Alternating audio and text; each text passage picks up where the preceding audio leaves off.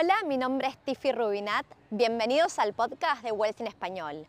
Hoy tenemos un episodio un poco distinto. Estamos en un festival latino en el área de Markville en Sydney y lo que vamos a hacer es hablar con distintas personas de la comunidad latinoamericana para que nos cuenten acerca de si están viviendo o no la vida de sus sueños. ¿A qué me refiero con esto? Si están viviendo en la ciudad donde les gustaría vivir alrededor del mundo y en el suburbio donde quisieran vivir como su suburbio de los sueños si es que están en Sydney, esa ciudad de los sueños. Vamos a hablar también un poco acerca del costo de vida, de los ahorros y dónde están sintiendo el mayor impacto cuando se trata del aumento de la inflación.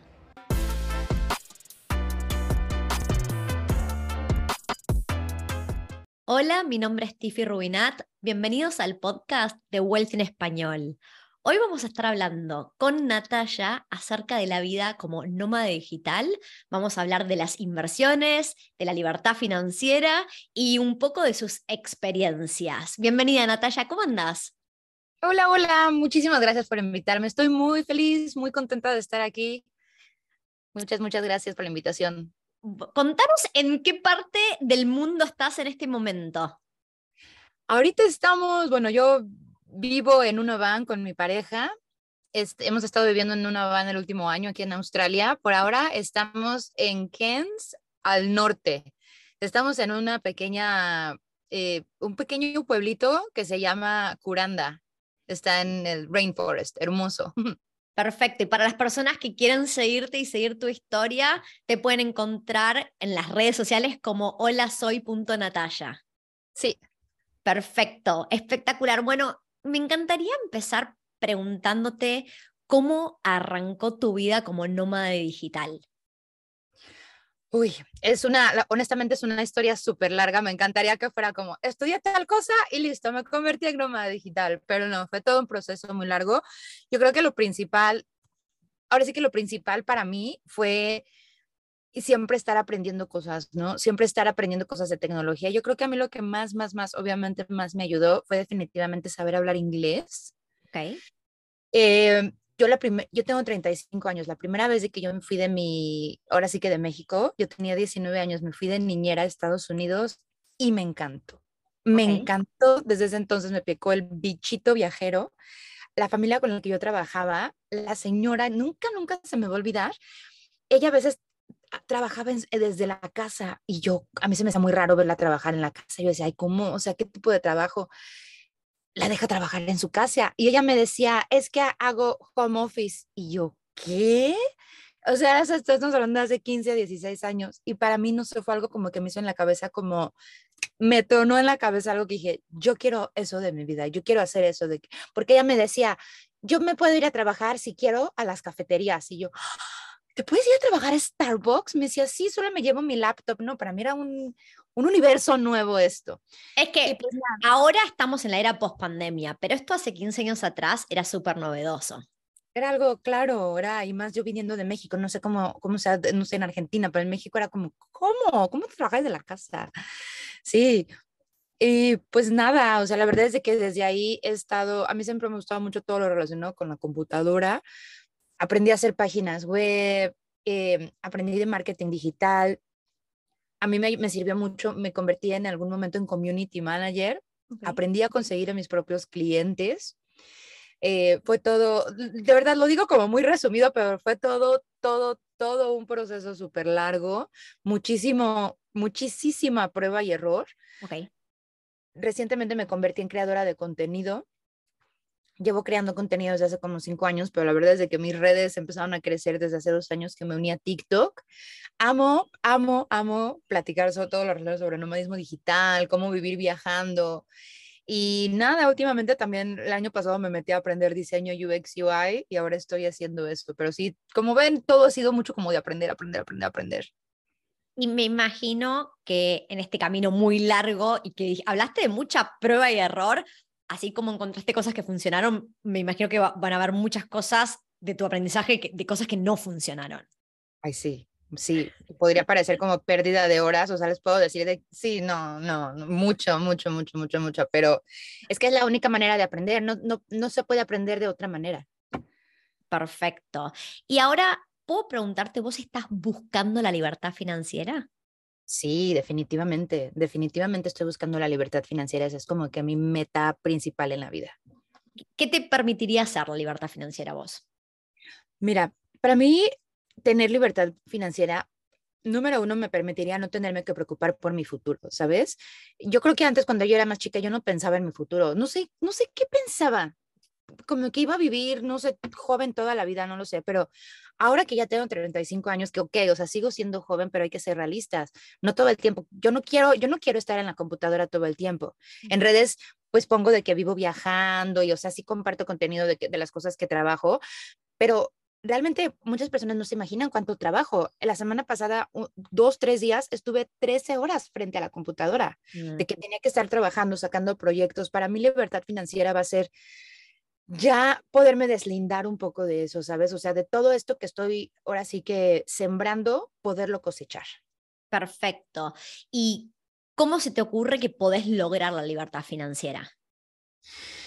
Pues mira, te voy a ser muy honesta. Y yo siempre he tenido como que esta espinita de las inversiones. Yo nunca, yo, o sea, para mí las inversiones yo siempre pensé que era como de gente millonaria. Como que yo decía, no, es que como que invertir es de gente rica. El año pasado para poner un poco de cosas en contexto, yo tengo mi pareja, él es de Australia, tenemos seis años viajando juntos, hemos vivido en Japón, estuvimos un tiempito en China, estuvimos en México y él más que nada me enseñó cómo a ser muy ahorradora, ¿no? Ahorrar, ahorrar, ahorrar. Y entre él y yo nos hicimos unos super planes de ahorros. Si quieres, ahorita también les puedo platicar un poquito de eso. Pero el año pasado estábamos, veníamos de regreso de su familia y él leyó un libro, venía leyendo un libro en el avión de una persona que antes de los 30 años logró comprar 30 propiedades. Perfecto. Y ajá, y él así como que, yo le decía, es que, o sea, obviamente debió haber heredado dinero, no se puede. Y ya que empezamos a investigar, oh, sorpresa, sí se puede. Y Totalmente. Sí, o sea, sí se puede, es una locura. Obvio, y aparte como que da mucho miedo, ¿no? Porque para invertir pues te tienes que eh, endeudar un poco, pero, o sea, no necesariamente tiene que ser algo negativo, pero fue mucho de educarnos, la verdad, mucho, ver muchísimos videos, o sea, conocer otras personas que, que lo han hecho o que lo están haciendo, pero sí, sí fue muy, fue muy de nervios, la verdad. Y la verdad es que mm, por ejemplo, alrededor del mundo está un movimiento que es muy conocido una vez que uno se introduce en estos libros y esta temática, que es el movimiento FIRE, que es Financial Independence Retire Early. Hay montones de convenciones, pero es muy grande más que nada en Estados Unidos. Y uno por ahí no vive en Estados Unidos y de repente dice, ¿esto es posible? ¿Existe? ¿Quién, ¿Quiénes son personas reales que lo están logrando, ¿no? Y, y en particular Em, vamos ahora a hablar, yo quiero hablar de la realidad porque es lo que vos decís. Yo creo que la gente tiene en su cabeza mucho reality show de persona multimillonaria que gasta, gasta, gasta y solo quiere generar dinero para gastarlo e irse de shopping. Y en realidad la mayoría de las personas que adhieren al movimiento FIRE y a buscar la libertad financiera son lo opuesto en realidad lo que buscan no es dinero, sino que es libertad, libertad de hacer con su tiempo lo que quieren. Son personas muy austeras y dispuestas a hacer muchos sacrificios también, ¿no? para lograr mantener un costo de vida bajo. Así que sé que vos viviendo en una van, obviamente tenés un costo de vida bajo. ¿Querés hablarnos un poco acerca de ¿Cómo fue esa preparación luego de, hablar de, tu pareja, leer ese libro y empezar a prepararse para comprar esta primera propiedad como inversión? ¿Qué decisiones tomaron y, cómo lograron manejar sus finanzas? Mira, yo creo que empezó desde antes, ¿sabes? Como que siento que teníamos ganas de invertir, ganas de algo, no sabíamos de qué, pero estábamos, que decidimos vivir de una vida, tener una vida austera desde hace, yo creo que como, desde hace como dos años empezamos a, guardar, a ahorrar, a ahorrar todo lo que podíamos, lo empezamos a ahorrar. Pero pues, sí fue hace como seis, siete meses que decidimos, eh, que, que ya teníamos un poco de ahorros, decidimos tomar la, la, la, decisión de, de, invertir en una propiedad de inversión, no para vivir ahí.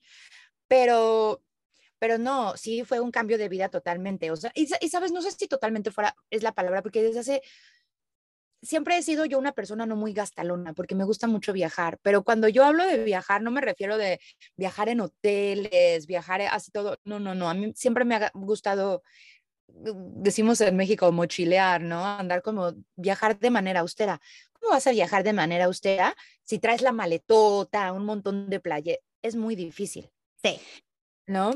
Ahora, cuando nosotros decidimos vivir en la van hace un año, bueno, esto de la van yo creo que empezó con, con la idea desde hace dos años que teníamos muchas ganas de venir a Australia a hacer esto de viajar en la van. Eh, una de las cosas que, que a nosotros sí definitivamente teníamos en, meta, en mente era como que, bueno, o sea, si vivimos en una van, obviamente vamos a poder ahorrar, ¿no? Aquí en Australia, los, los precios de la renta, obviamente, es, te sale mucho más caro vivir en un departamento, en una casa, que vivir en una van. Esa es la realidad. Yo a veces le platico a las personas en redes sociales cuánto gastamos viviendo en una van al mes y algunos se me dicen que, ay, es que es mucho, pero digo, no, es que aguanten, o sea, recuerden que es Australia, o sea, sigue, sigue, siendo Australia, ok, es una van. Sí, es país caro, o sea, para las personas que nos escuchan desde cualquier parte del mundo, los ingresos en Australia son altos, el costo de vida también lo es. Sí, sí, exacto, exacto, exactamente. La cosa es de que lo, lo que nosotros decidimos hacer, esto lo hicimos hace como un año y te juro que fue así le dimos en el clavo con esto. Nos costó un poco de trabajo acostumbrarnos a esto, pero fue, hicimos un presupuesto, ¿no? Mensual. Hicimos un presupuesto mensual a ver en qué nos gastamos en, la, eh, en, en, renta, que no, que no tenemos renta, pero vivimos en, a veces nos dormimos en campamentos, y esto los campamentos los tenemos que pagar. Bueno, ¿cuánto nos gastamos al mes en campamentos? ¿Cuánto nos gastamos en boberías? Ay, que la Coca-Cola. Ay, que o se me antojó, estamos en el ¿cómo se llama este donde venden las, las, las salchichas afuera del, ay, en las tiendas estas de Bunnings que venden los Ok, sí, las, ah, ya entendí. Bunnings, todo. Vamos a poner contexto que es Bunnings. Es un lugar donde uno puede comprar todo para la casa. Es increíble. Y en general, cuando uno entra o sale de Bunnings, hay gente vendiendo salchichas a un precio muy barato. Sí. Pero es que esa es la cosa muy barato y así empiezan los gastitos. Ay, esto está muy barato, esto está muy barato. Pues todos esos gastitos muy baratos, todos los empezamos a anotar. Claro. Tenemos en una aplicación la anotábamos, pero realmente puede ser en cualquier lugar, en una hoja Excel, donde sea. Después nos dimos cuenta pues que sí estábamos gastando en mucha bobada, la verdad, estábamos gastando mucha bobada. Entonces pudimos dividir nuestros gastos en cuatro pilares principales, que es la gasolina, la renta, entretenimiento y estos pues eh, despensa para cada pilar le asignamos un presupuesto y de ese presupuesto, pues entre él y yo lo ponemos, ¿no? Pero no nos podemos pasar de ese presupuesto. No podemos, así, no podemos. Si vemos que ya es final de mes y estamos a punto de gastarnos ese presupuesto, comemos arroz y frijoles, pero no nos podemos pasar de ese presupuesto. Te voy a decir lo que más me sorprende de todo esto que estás contando, es que hay un preconcepto malo mío y erróneo, pero yo siempre asumo que los latinos somos mejores que los australianos ahorrando. Porque, pero, pero increíblemente suena que tu pareja es quien impulsó el ahorro y el mantenerse dentro de este presupuesto, ¿no? Sí, sí. Es que él, es, yo siento que él es como, él es el, el extremo opuesto a mí, o sea, él sí es de que, ay, la vez pasada me estaba presumiendo que él usa unos pantalones que los tiene desde hace 10 años. Perfecto. Y yo, no, cálmate, ¿cómo que 10 años? Sí, mira, solo los he, cosido como cuatro veces y sí se ve que están cosidos, pero, o sea, sirven. Sí, eh, a mí me, me, haces acordar, yo, yo soy como tu pareja y mi, mi, pareja es como vos y yo hace poco, hace unos años le, le decía, ay, qué ganas de comprarme unos pantalones nuevos de la nieve. El programa Nieve es un gusto increíble y hemos hecho un par de temporadas. Y le digo, lo que pasa es que estos pantalones me los compró mi mamá cuando tenía 11 años. ya tienen más de 20. y digo, no. siguen funcionando, pero ya estoy aburrida. no, ya, también no. sí. Entiendo, entiendo. O sea, él usa, reusa y reusa y las cosas le duran mucho además. Mucho, mucho, mucho, mucho, mucho. Sí, son todas estas cositas. Luego yo en redes, por ejemplo, de que comparto, ¿no? De que, ay, miren, estoy en este lugar, miren qué bonitas estas cosas que venden. Date un lujito, cómpralo. Yo es que justamente esos lujitos, ese cómpralo, ese me lo merezco, sí, es lo que no te permite ahorrar, porque no, todos nos merecemos todo, pero pues. Es eso, es, es los sacrificios que uno hace hoy para empujarse a crear hábitos de no gastar el, comienzo es difícil cuando uno está queriendo crear un hábito. Una vez que te acostumbras, se vuelve más fácil, ¿no? Es como el hábito de ir al gimnasio o el de levantarte temprano para aprovechar la mañana. Son todos hábitos que el comienzo es difícil y después uno se acostumbra y ya no cuesta tanto. No. Es, es un hábito, tienes mucha razón. A ver, yo me la paso, nos la pasamos de que en pueblito en pueblito viajando, de que Sydney, de que Melbourne, de que no sé qué. Yo me acuerdo, no sé, hace años que yo empecé a viajar al lugar a donde iba, lugar que yo quería comprar algo. Ah, ya recuerdito, ¿qué le voy a llevar a mi mamá? ¿Qué le voy a llevar? Ahora te juro que lo veo y digo, ay, no, ¿para qué? ¿Dónde lo voy a poner? Luego a veces que me regalan cosas como la suegra o así, yo, y por dentro yo digo, o sea, gracias, obviamente la amo, pero sí digo, ¿dónde lo voy a poner? Ahora que vivís en la van, también estás forzada a ser muy selectiva con qué podés llevar. 100%, 100%. Sí, es, son sacrificios a final de cuentas.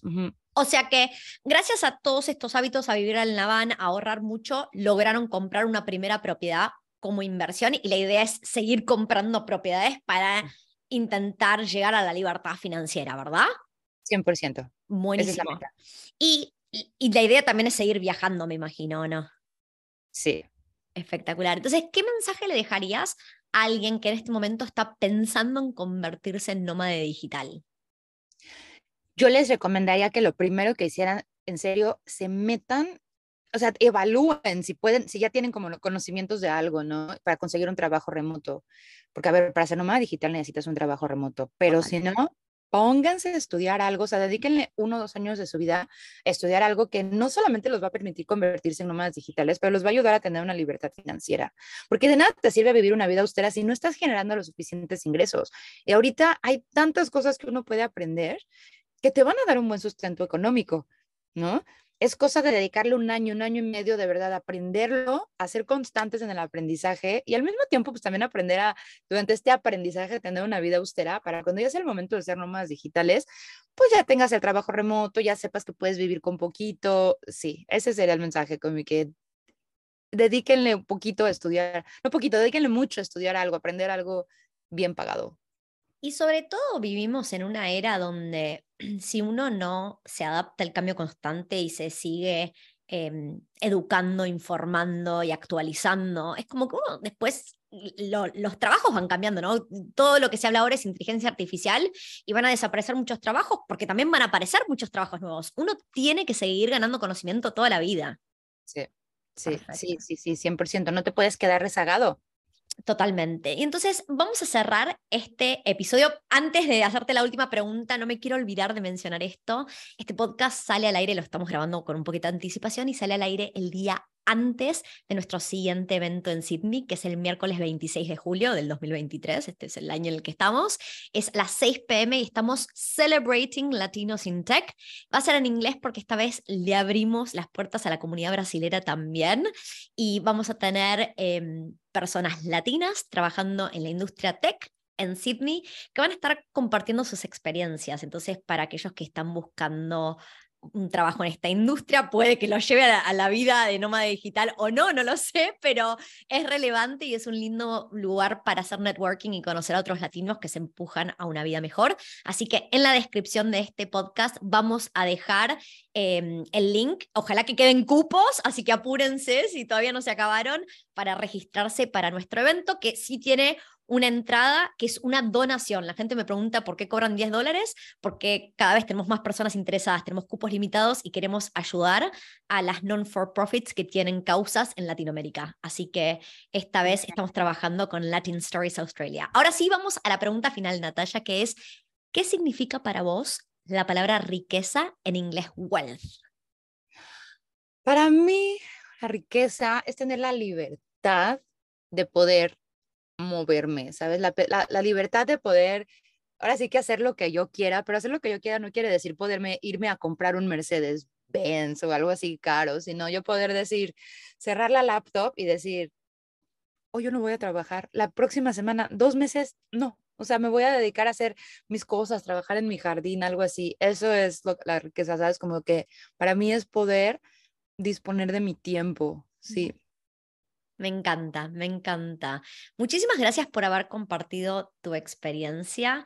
Me parece súper valioso saber que uno puede invertir sin ser millonario. No, ese, primero el mensaje de este podcast es que todos somos personas comunes y corrientes que hacemos muchos sacrificios para poder construir la libertad financiera, que se puede, que hay gente que está en ese camino, no sucede de un día para otro, ¿no? Te, te voy a preguntar, Natalia, vos pusiste un tiempo en el cual quieren lograr la libertad financiera, 5, 10 años, 15 años, algo así? 10 años, de 10 a, de 10 a 12 años, sí, esa es nuestra meta.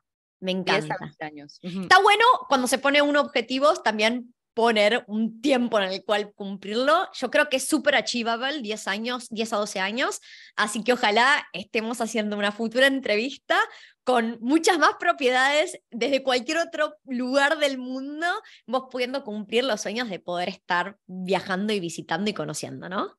Ay, muchas gracias. Sí, estaría genial y en unos un par de años volverlo a hacer. ¿Y cómo la hiciste? Estaría súper cool.